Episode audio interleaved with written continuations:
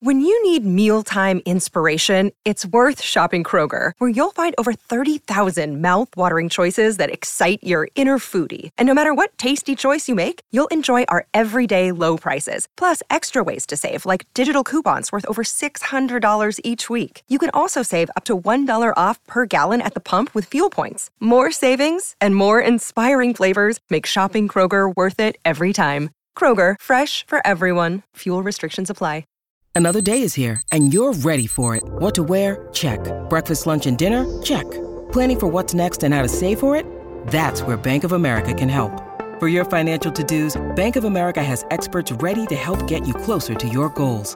Get started at one of our local financial centers or 24-7 in our mobile banking app. Find a location near you at bankofamerica.com slash talk to us. What would you like the power to do? Mobile banking requires downloading the app and is only available for select devices. Message and data rates may apply. Bank of America and a member FDIC. Welcome back to Dwayne's World. Always great to have your company wherever you're listening around the planet. Always great to have your calls and your texts coming through. And we'll head back to your calls on that Werribee Kia open line very shortly. 1300 736 736 is the number. It's brought to us by Werribee Kia. Werribee Kia awarded the prestigious National Kia Car Dealer of the Year award. Werribee Kia.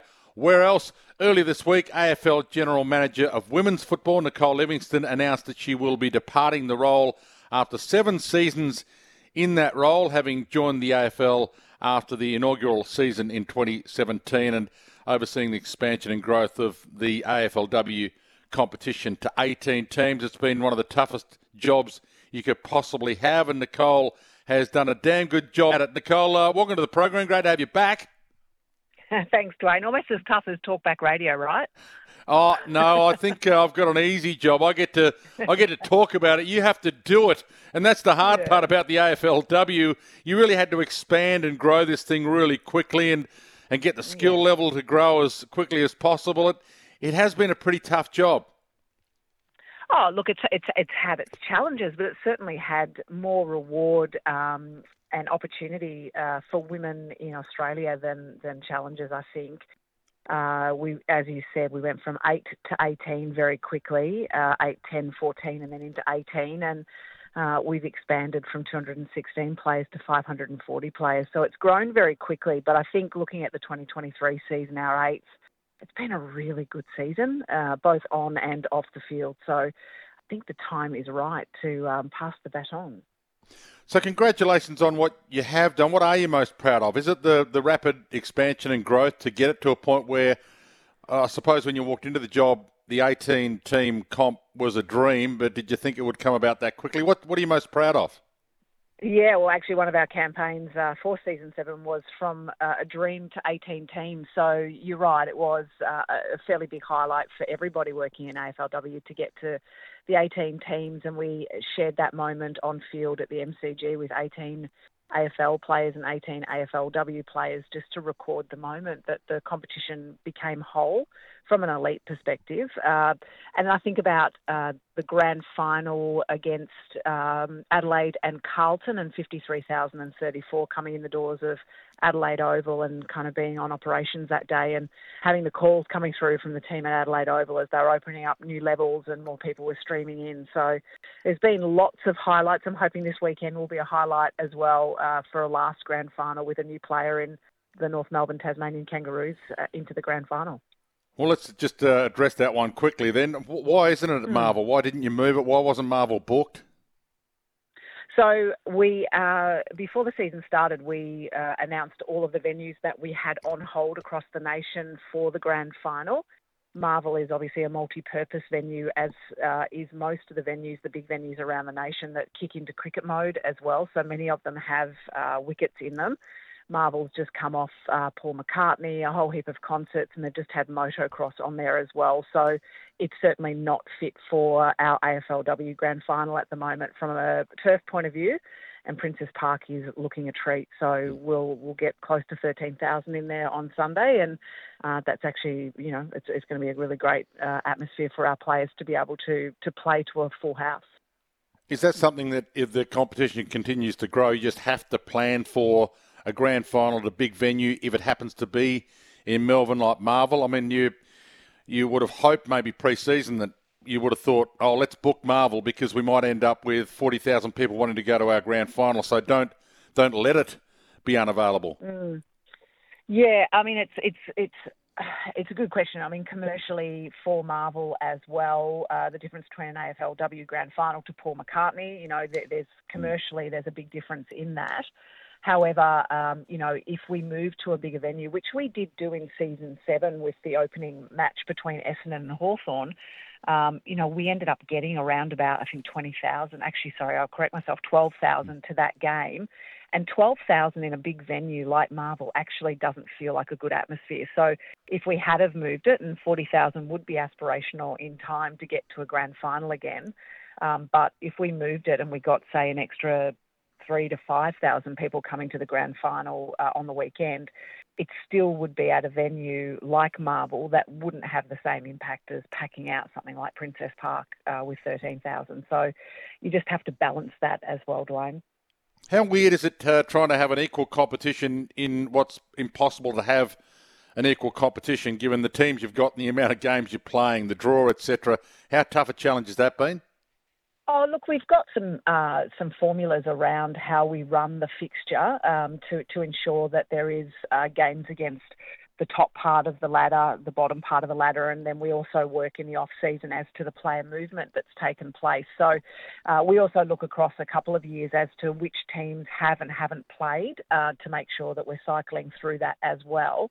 That will grow with time. We've already agreed in the five-year CBA to go to 11 next year, uh, and then there's metrics to be met in the period of the CBA to potentially get up to 14 uh, there are so many things that when you're building a new league, um, and, and it's hard because you look at the men's competition, it's been around for 160 years and has had a chance to evolve and mature. Um, but for our competition, which has really been a startup um, of a league, and to balance the things that we're trying to bring in, we now have players on full time contracts uh, as all year round contracts and there's $32 million in player payments going out. Every time we put mm. on another round, it's around $3 million. So we have to balance everything that we're doing in terms of what comes next. So when you think about players being in the club uh, in a year-round capacity, you then have to have the staffing to match that in each and every one of the clubs because the players now have an expectation of year-round coaching or or training. So there are many things that need to be balanced, and it's only human nature to want everything straight away um, and it look exactly the same as something else that you've got a picture in your head of how it should look. But I think it's really important to make uh, sustainable choices as well. We want this league to be around for Daisy's grandkids, not just yeah. um, Sylvie if she wants to play. You mentioned one round costing about three mil. Uh, you need to get the TV audiences up a bit, I presume. Is that one thing on the agenda of the next person in your role?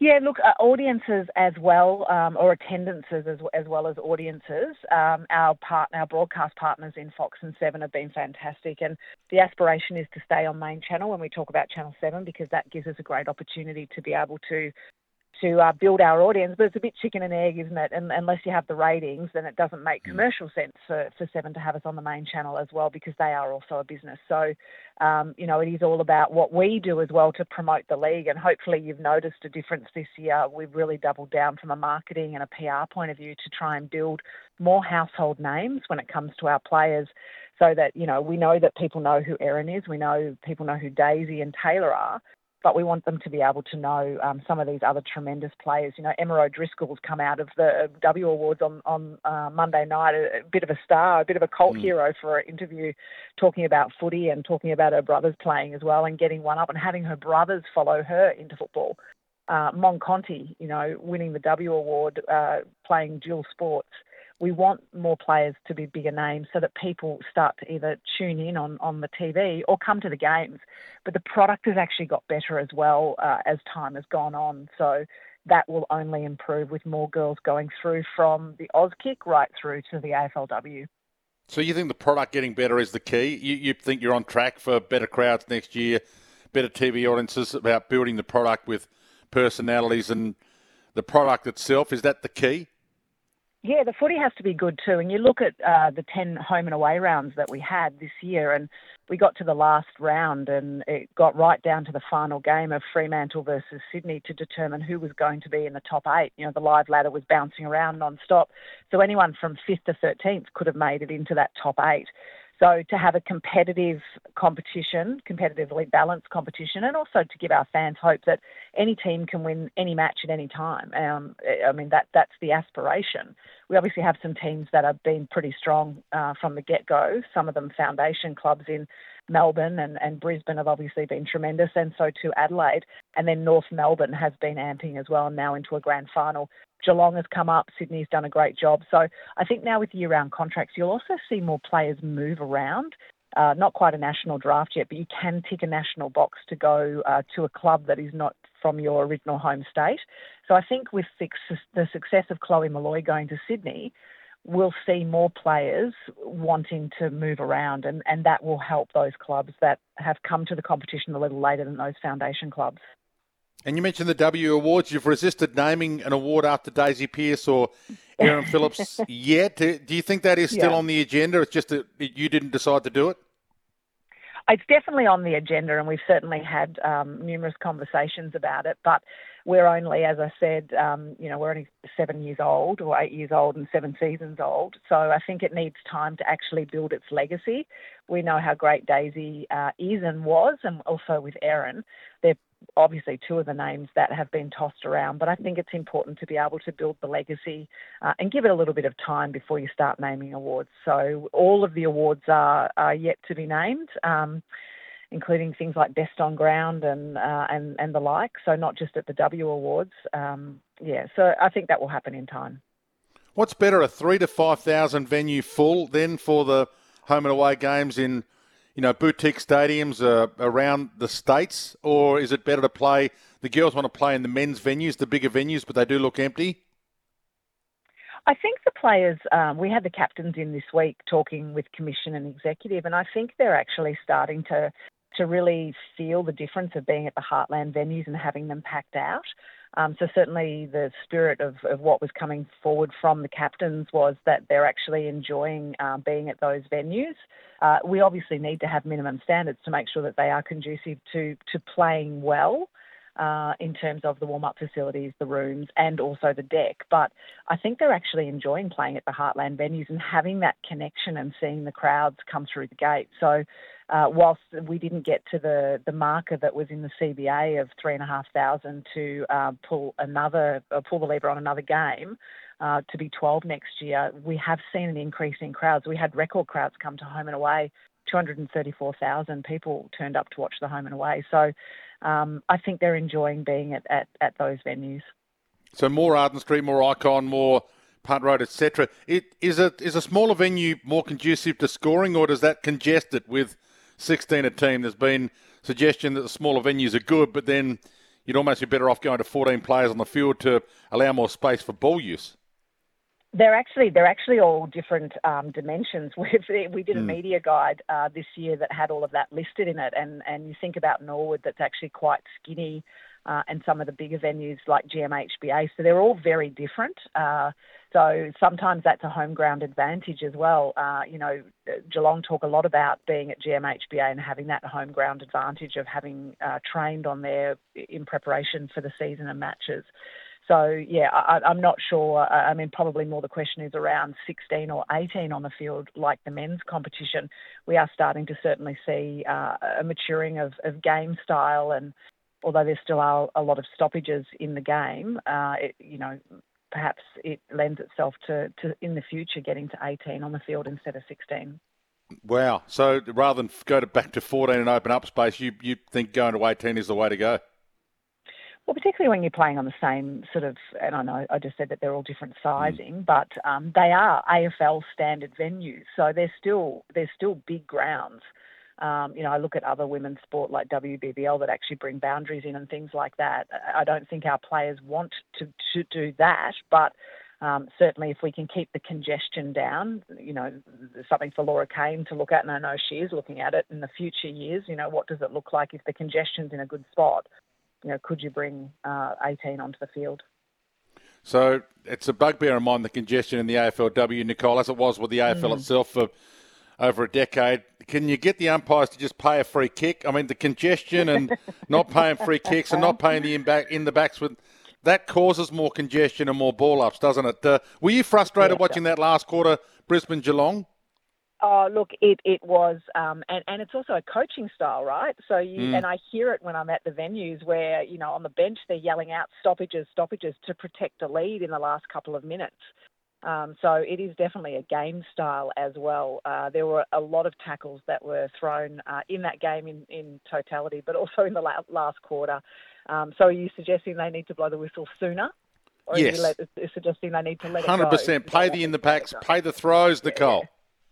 Yeah, yeah. No, we've got one more game to go, and I'm sure the umpiring team that's going to be announced is a crack umpiring team.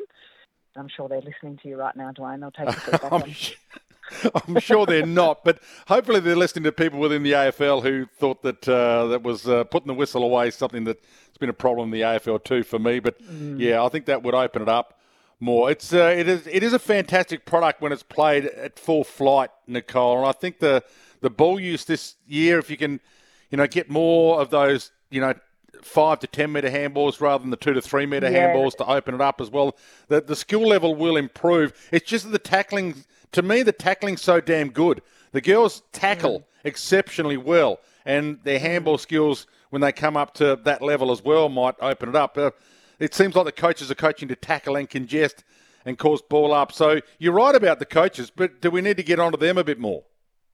Uh, look, we do meet with our coaches. We do talk about game style. Um, we did that this year as well. And our our crew that run uh, the data analytics um, are sharing a lot of that information with the coaches as well. But at the end of the day, Dwayne, they want to win a match as well. So mm, yeah. I hope this weekend we see some free flowing football. These two teams can move the ball beautifully.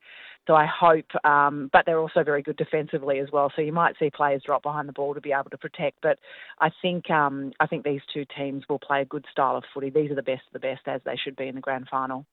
Yeah, I think we see that uh, the six, six, and six has been good because you get a goal, everybody gets back in position. But if you've got mm, a sport mm. where there's no goals, no one gets back into position. So it's the same thing with the AFLW. Yeah. We need more goals and we'll get them back into position more often. Look, I could discuss with you this for an hour, yeah. Nicole. It's great to have the chat with you. I like talking the, the nuts and bolts of the game. Congratulations yeah. on what you've done. Who wins this weekend? Who wins Sunday? Well, uh, it's corny. AFLW does win with a packed uh, house, but I think um, I don't know. I actually genuinely don't know who's going to win because the, the tenacity of Brisbane shines through, but the hunger of North Melbourne puts them on the front foot. So uh, I think it could be North, but I'm not certainly not riding off Brisbane. It depends on whether or not Dakota Davidson ends up taking the field for Brisbane with a bit of a knee niggle from the last match. If she's on there, Brisbane Brisbane will be the favourite for me. You heading to Paris? I am heading to Paris. I didn't have my 50th. It was in COVID, and I was always going to go to France. And there's a little shindig on over in Paris in 2024 that I might hang out for a little while. Yeah, I'm sure they're going to put you into some professional role uh, in a great commentary capacity or something or other. Nicole, great to have you. Uh, enjoy your time off. Enjoy the Olympics next year, and uh, congratulations again on the job you've done in the AFLW. Hey, Dwayne, you've been there from the start with me, so thank you for your support. You know, you guys were always calling to talk about AFLW, so I really appreciate the support of W, but the support of me as well. So thank you. No, it's always great to chat to you, Nicole, uh, and uh, it's fun to have you on. I'm going to miss you.